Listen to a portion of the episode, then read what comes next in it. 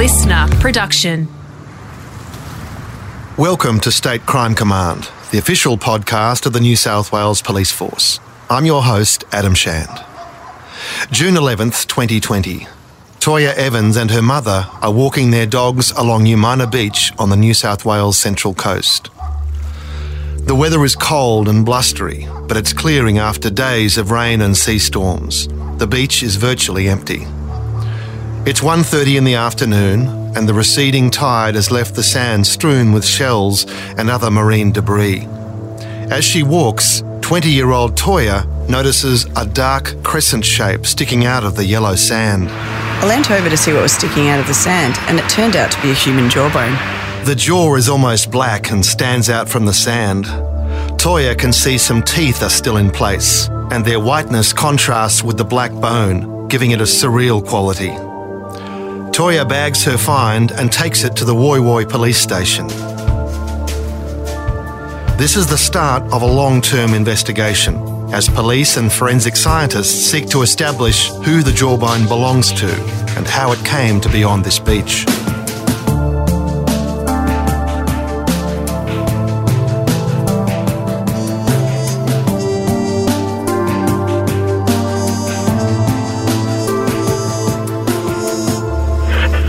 Detectives are trying to link past cold cases and missing persons reports to the jawbone, which was unusually dark in colour, almost black. Initial reports indicate the bone may have been in the water for some time. More than a year later, the identity of the mysterious mandible or jawbone is still unknown. So far, it's not been linked to any missing persons case or any other human remains on record.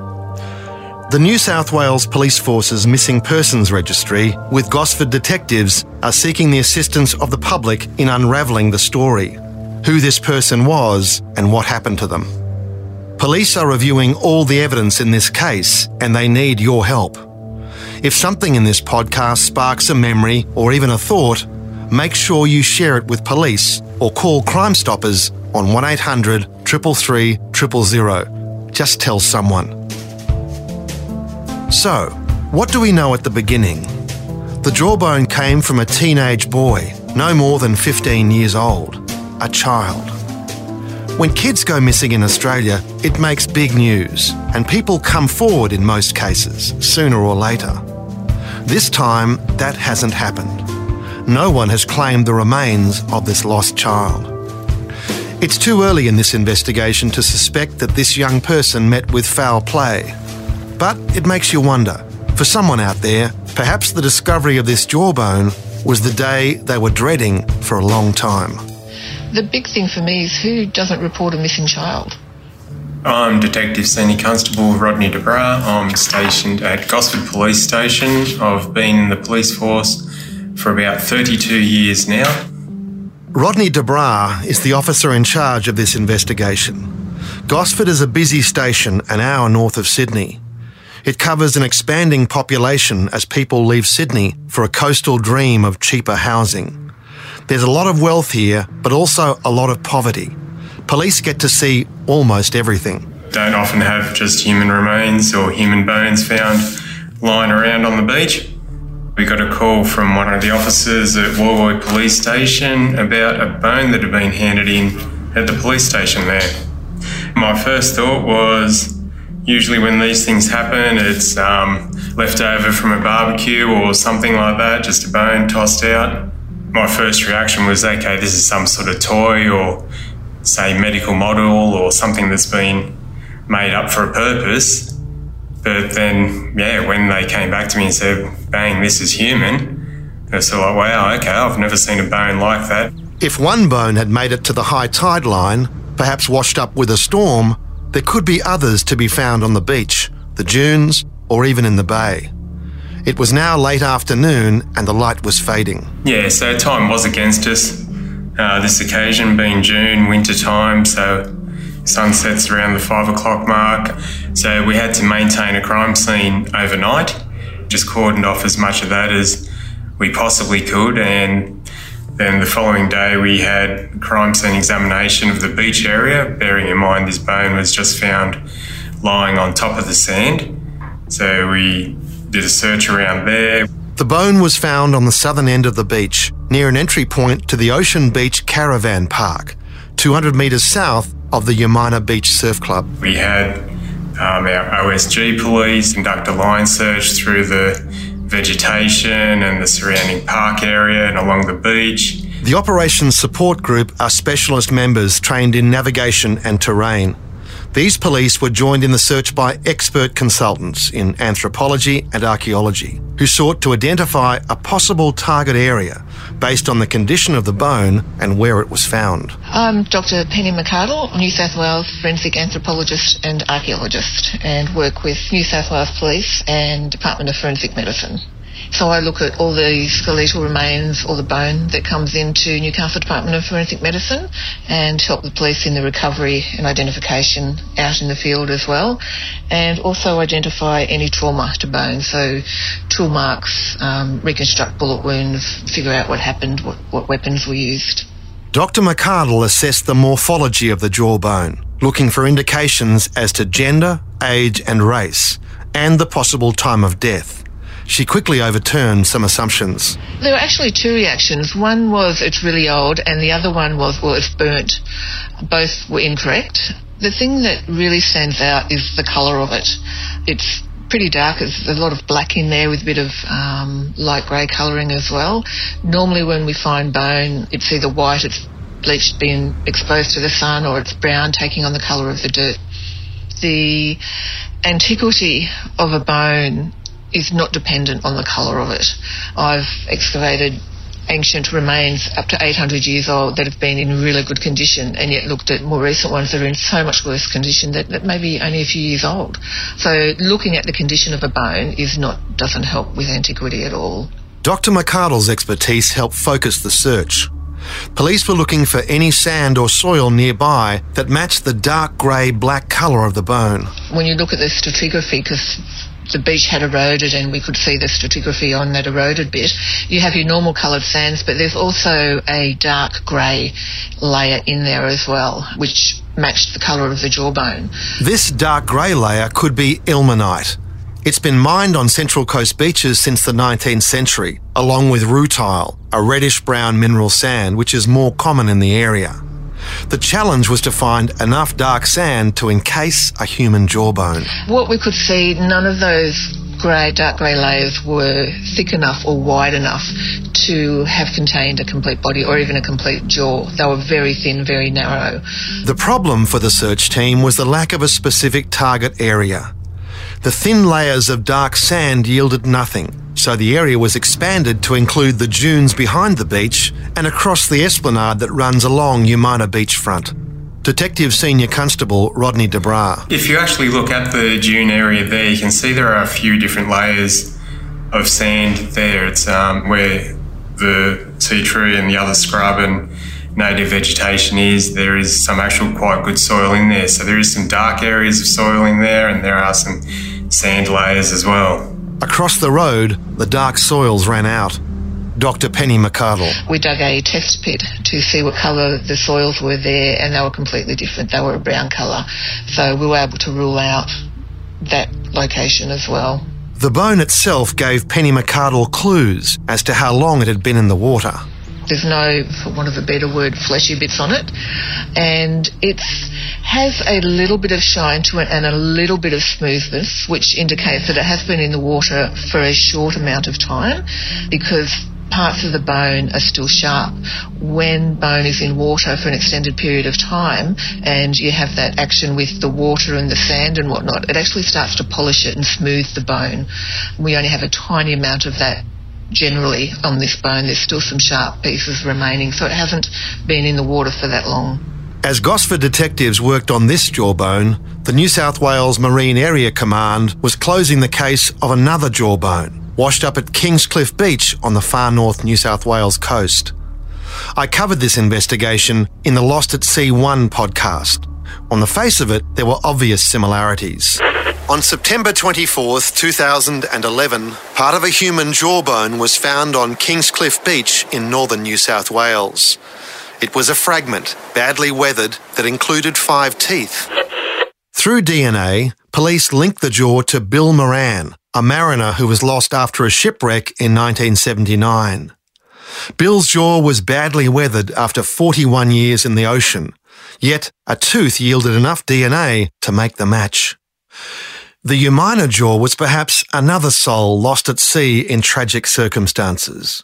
With these remains recovered, hopes for identification are high. It took 10 years for DNA science to advance enough to identify Bill Moran's remains. In June 2020, there was every expectation this new case would be as straightforward as these cases can be. The teeth in this well-preserved jaw shone out against the black bone. There was plenty of DNA material for the forensic scientists to work on. Dr. McArdle's opinion was that our lost individual had died just 10 years ago. This was a curveball for the investigation. In Bill Moran's case, the shipwreck of his vessel Nocturne tied everything together. Working from Dr. McArdle's age estimate, investigators looked for another marine event that corresponded with this individual's death. Detective Senior Constable Rodney DeBra. She said it was not likely more than 10 years old, as in 10 years deceased. And um, from the structure of the bone, we were looking at possibly a young male. So we're talking, say, from the age of around about 10, 11, up to maybe early 20s. DNA testing confirmed the individual was male. After the discovery of the bone, police searched the records of past marine tragedies in the area. In 1898, a paddle steamer, the SS Maitland, went down further north of Umina with the loss of 27 lives. In 1948, two small craft, the Joyce and the Cid, were lost at a cost of 11 lives. Not a trace of either vessel was found. DNA testing was carried out on descendants of some of those lost, without success. There was one recent case that possibly fit. In June 2010, a 20 year old man, Ryan Sainty, was lost while kayaking in Brisbane Water, the main estuary that flows into Broken Bay, not far north of Umina Beach. The discovery of partial remains floating in Brisbane water has explained the fate of missing kayaker Ryan Sainty, who disappeared almost 10 months ago. The timing of Ryan's disappearance seemed promising, and some digging by Gosford detectives revealed that only partial remains had been recovered, which had not included his jaw. That was an initial thought with Mr. Sainty, but um, We've compared DNA and dental records, and we can confirm it. It's not Ryan Sainty. Police continue to look for possible matches on the National Missing Persons database while grappling with the riddle of this case. Where was this jawbone for the past 10 years if it only recently found its way into the ocean? And why was it so well preserved? It was likely to have been buried or protected from the elements somehow or somewhere. So that would suggest that it's either been buried in the soil there or, um, you know, perhaps kept in storage somewhere and preserving it in that good condition.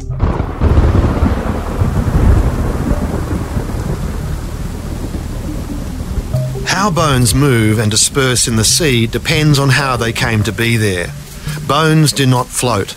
A human body decomposes over a few weeks and the bones settle on the ocean floor. They shift with tides and storms that push volumes of sand and debris against the coastal landforms. Umina is an exceptional and well studied beach. It's a closed system. The beach sand swirls around the bay and very little is carried in from deeper water. The sand is gradually deposited on the beach and dunes over a seven year period until storms and king tides drag it back into the bay, cutting a two metre swathe in the beachfront. The erosion of the beach exposes the layers that have built up over seven years, the so called stratigraphy that the search team examined. Beachcombers and metal detectorists come out in force at these moments to look for long lost items revealed after the storms. Was the jawbone revealed, or did it wash ashore? The first half of 2020 was marked by storms and heavy rains on the New South Wales coast. June had been a relatively dry month, but for one week of rain and sea storms. Rainfall on June 10, the day before the jawbone appeared, was the highest for the month. Curiously, the more sustained period of turbulent weather had failed to reveal the jawbone, leading some to believe it had been dislodged from a burial site further inland and washed down into the ocean from one of the five stormwater drains that empty into the beach. The lack of dark soils beyond the beach makes that unlikely. From the air, all you can see is an expanse of light brown clay soils. There's a creek that flows into the southern end of the beach, but that only floods when tidal surges push seawater back up the creek. And any remains that had been in the creek most likely would have been damaged by predators like mud crabs that crack bones with their powerful pincers. These factors keep drawing the team back to the beach and the dark layers of sand, which in themselves do not provide a satisfactory explanation. Perhaps this jawbone had been brought to Umina in sand and soil used in beachworks and plantings. Well, the council's been dredging there for years, decades. Also, when they were creating the caravan park there and modifying and updating, they also heaped soil in that area. My name's Louise Stedding. Uh, sometimes I'm called out by the New South Wales Police when they have strange situations or odd circumstances in which human remains might have been found, and they look to people like me as a forensic specialist. My focus is on the landscape. The navigational entrance to Brisbane Water is called the Ettalong Channel, and from 2016 it was fast silting up. In 2018, there was emergency dredging to reinstate the channel. 20,000 cubic metres of sand was removed and deposited on Umina and ocean beaches. In 2020, another 20,000 cubic metres of sand was dredged and ended up on those same beaches. Council records suggest that up to 50,000 cubic metres of sand, or 76 tonnes, has been deposited on Umina and ocean beaches in the decade from 2010. Louise Stedding says the dredging site is worth further examination. The other significant piece of dredging was also at the entrance to the harbour of Brisbane Waters around the corner, where uh, Yep. they moved a, a lot of sand from there to open up that channel and deposited Yeah. it around about Ocean Beach. And that's where it could have come from too. When they brought it around from 2019 to open that channel, if it was mixed with darker soils at the time, uh, so knowing the events that have occurred are really, really important because it gives potential sources from where this bone has come. So Yep. it could be, Louise, that this bone has been buried somewhere else and scooped up in soil Yep. and brought to the beach. Exactly. So you really want to know where is this dark soil, where has it come from, and who bought it?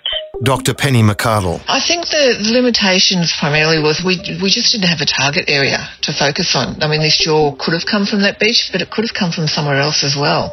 There was just no way of knowing or pinpointing any search area, so we covered the entire beach area as much as we could. Right now, no theory carries more weight than the rest. The bone could have come to Umina from the ocean, from dark mineral sands further afield, or to the beach via the town's stormwater system.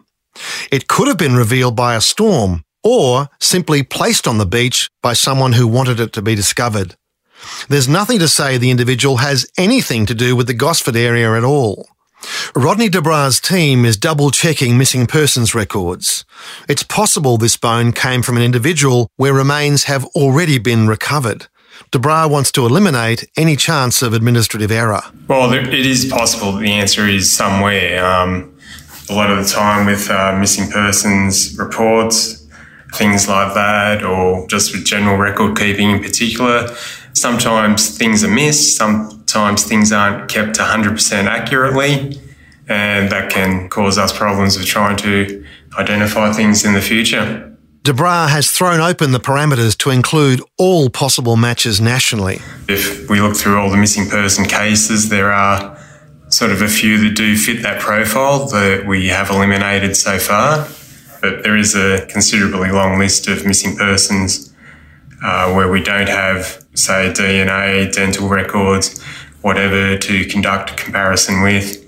As we're indicating, we're looking for that further testing from the forensic people, the phenotyping and biogeographical ancestry, again to try and give us some indications as to, say, things like hair color, maybe some more ancestry, so it can better pinpoint the race, ethnicity, things like that, anything to help us get a better description of who the person could be.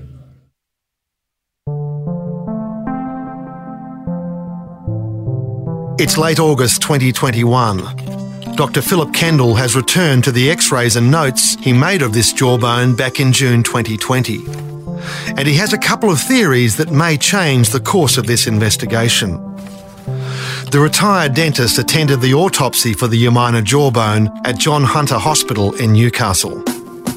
What do I do? I'm, I'm, a dentist. I've been a dentist in private practice for about 45 years in Newcastle, and at about the end of 2012, early 2013, I um, was asked by a friend that I graduated with, Chris Griffiths, to do forensic odontology at the John Hunter, which I um, have done since then, and that is the identification of remains which cannot be identified by normal visual means. A 15 year old human jaw should have 14 teeth, 12 erupted or visible, and two wisdom teeth unerupted. When found, this jawbone had only eight, six erupted and two wisdom teeth. Kendall could see that six teeth had been lost post mortem in the 10 years before the bone was recovered. That left two missing teeth unaccounted for. Kendall knew straight away they'd been removed surgically. He'd done these extractions many times before, and it was often on kids with disadvantaged backgrounds. He told the police all this at the autopsy. After reflecting on the x rays and his notes for this interview, Phil wants to share some thoughts and a couple of hunches.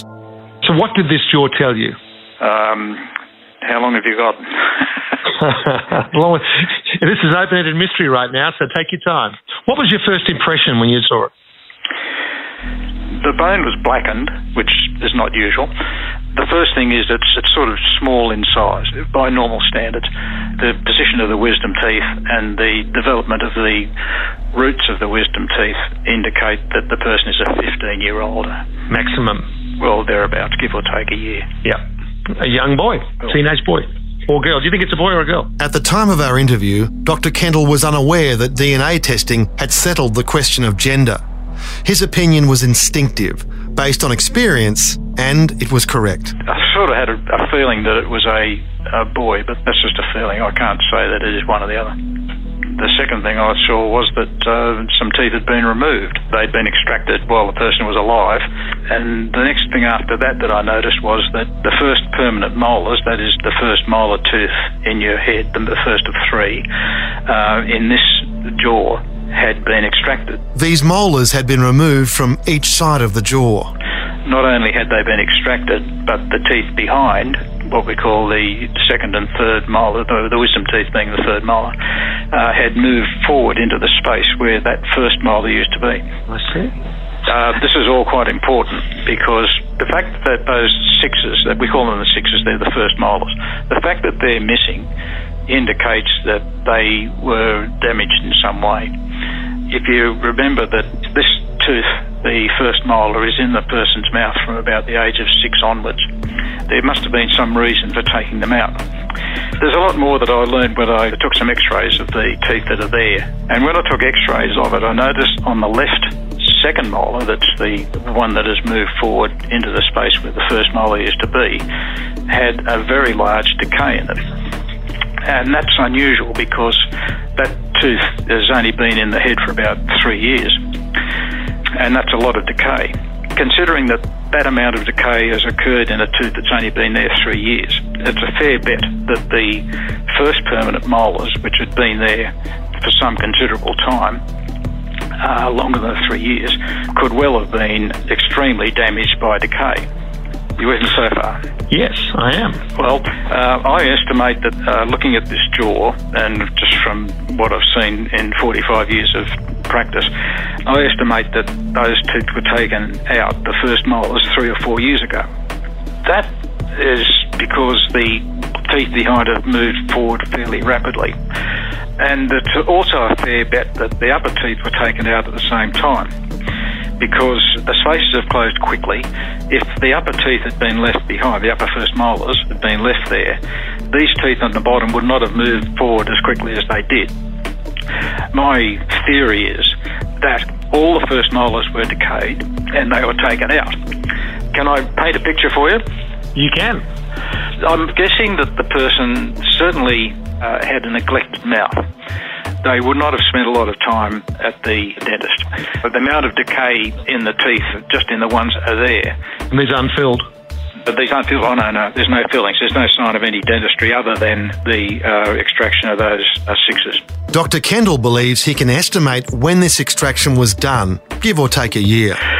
I think you said that the anthropologist estimated the jaw was 10 years since their death. Is that That's right? correct. Yes. All right, 2020, that takes us back to 2010. So imagine a dentist who sees a, an 11 year old, very likely in pain, and the four first molars are grossly carious. Yes. Deep, and the dentitions uh, showing strong signs of becoming crowded uh, because of lack of space. All those things are true. The dentist, if he's experienced or her, add a stroke and solve the immediate problem of uh, pain, because that's probably what's driven the person into the dentist, and rampant decay in the first molars, and uh, possibly diminish a future problem of crowding and therefore the need for orthodontic treatment simply by extracting all four first molars.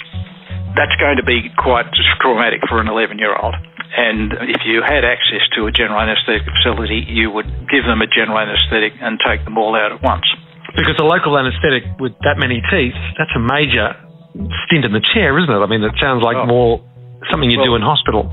Absolutely. And this is the kind of situation that you've seen previously in people from lower socioeconomic backgrounds, possibly housing commission, this type of thing. Not exclusively, but yes. Well, that's still a big cohort, isn't it? Um, We've nailed it down a little bit.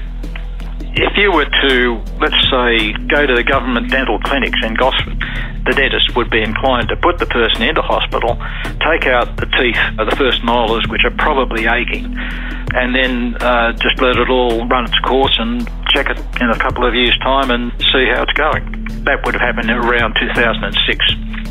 If the person did go to the hospital and have those teeth taken out under general anaesthetic, there would also be a ante-mortem X-ray taken, an OPG X-ray. Antemortem x rays are those taken during dental visits during our lives. If I had one of them, I would have a very good chance of being able to identify that they was from the same person. Great. Well, let's just get one of those. How hard can that be? Very hard, I think. Well, we know what year, approximately, 2006, give or take. Somebody who's probably was in the public system had a general anaesthetic and had four teeth removed under general anaesthetic. And funnily enough, we can't find them. Is that not that difficult, or is it possible Oh, within I, the system? I, I regularly get antemortem x-rays from dentists and the clinics to do my routine stuff of uh, identifying remains. That's half of the process. Matching the x rays would be as simple as laying one image over the other on a light box. It's not a common operation, which works for you. You know, it's Yeah. about 2005, 6, 7, that sort of time. Hospitals generally keep pretty good records of that sort of thing. Sure. We assume they come from the area. Yes, you can make that assumption at this stage. So, really, uh, what you'd be saying to the investigators is let's go to the records of the hospitals and see if we can match this jaw to a procedure of which there will be records. Yeah. Phil Kendall also has a feeling about the ethnicity of the lost child. Well, the other thing that struck me was the jaw was heavy. When as soon as I picked it up, I said, "This is heavy for a jaw." What I'm getting around to is, I suspect uh, I wouldn't be surprised if there was a, an ethnic factor to this. Is that right? Which which ethnicity? Oh, Aboriginal. Okay, so you're going to go for it. There has been Caucasian put forward. Well, I might come back to you and see how your hunch went. yeah, well, that, might be a reckoning. To date, police have believed the jawbone to be Caucasian. Forensic archaeologist Dr. Penny McArdle gave that opinion. However, it came with significant qualifications. So, looking at the morphology of the bone, there are a few traits that indicate that it's Caucasian. One was that the overall shape of it was oval when you looked at it from the top, and the angle of the mandibular base is greater than 90 degrees, which are Caucasian traits. Um, but in saying that, it is a juvenile, and the morphology of the bone of someone so young is not fully developed yet. So even though there are obvious traits that say it's Caucasian, it's not fully developed. So there may be traits that may have developed in, in the next couple of years that just aren't there yet. Dr. Phil Kendall. I'm looking at the photograph here now. Um, it's not refined, it's sort of coarse. The process is coming from the jaw are bulky and thick, and the surface of the bone is quite smooth and almost shiny and bulky. It's a heavy jaw. And so that could possibly indicate an indigenous provenance. Yeah, well, like I say, I wouldn't be surprised. I wouldn't Mm. want to bet my house on it. The thing that bothers me, because if you look at it from above, it's a small jaw, even for a 15 year old. And the condyles, that's the, the part that actually articulates with the skull up in front of your ear, are large. And that's an indigenous trait? Well, yeah. The x rays that I took show dense bone. When you look at a bone as a sort of like a piece of transparent cloth pulled across the teeth, and you can see the roots of teeth when you look at an x ray of the, uh, the jawbone and the teeth. And the bone looks highly calcified to me, dense. It's like looking at the roots of the tooth through a snowstorm. This density again points to an indigenous heritage, which is at odds with what we know so far. Hi, Phil. Are you still there, Penny? Given this variance of opinion, I brought doctors Kendall and McArdle together in a phone call. Thank you very much, both of you. So, based on your experience of looking at a lot of mouths, I mean, the bone is not necessarily your specific area of expertise, but having looked at a lot of mouths, you've got a fairly reasonable assumption of some indigenous element. Well, the way I put it to you was that I wouldn't be surprised. Perhaps there was another possibility that the individual was neither Caucasian nor Indigenous, but a mix of the two. Penny McArdle's opinion of Caucasian had been explicitly qualified. This was a juvenile individual who was still growing. Other traits could have emerged in later years. Yes, so we have potentially both Caucasian and Indigenous elements in the one specimen. So, I mean, is it possible that we have a mixed individual? Absolutely. Um, we have a lot of what we call biological variation now. Um, we're starting to see it more and more in this country, where because people travel a lot and you know you birth to people of mixed races and whatnot, that is starting to show up in the morphology of the bones. So, for example, an Aboriginal skeleton that we would have looked at 50 years ago that was clearly Aboriginal with morphological traits very distinct, not necessarily so anymore. It doesn't take long to arrive at the possibility this person was of mixed race heritage. This is a theory both experts can live with. You know, I think we can provisionally say that we sort of have a possibility of accepting an argument of mixed race, but it's far from certain at this point. Yeah. Yeah. Yeah. Good. If these opinions are correct, a picture of the lost child emerges. A 15 year old boy, mixed race, small in stature, with bad teeth. Perhaps he had four teeth removed in a government hospital. There may be records with his name on it and a date around 2006. An x ray to compare to Dr. Kendall's from the autopsy could settle the question of identity. It's all a hunch. That's all police have right now. The results of DNA phenotyping will be available in the coming months.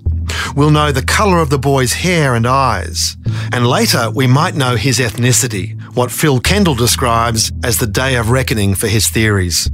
As Detective Senior Constable Rodney DeBra awaits the outcome of the DNA testing, he's appealing to anyone who might have information on this case to come forward. Any ideas, even, please, I would encourage them to get in touch with us.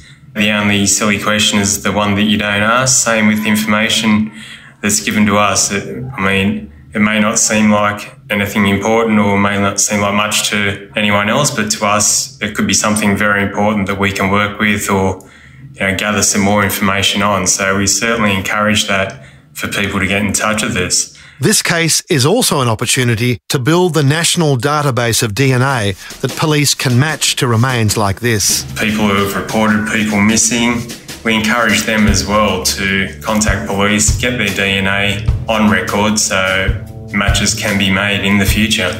That is certainly what we're hoping for, and you know, with all our technologies continually evolving, DNA especially, the more sample, the bigger database that we have there, then certainly leads to a lot more of these cases that we can bring some sort of conclusion to.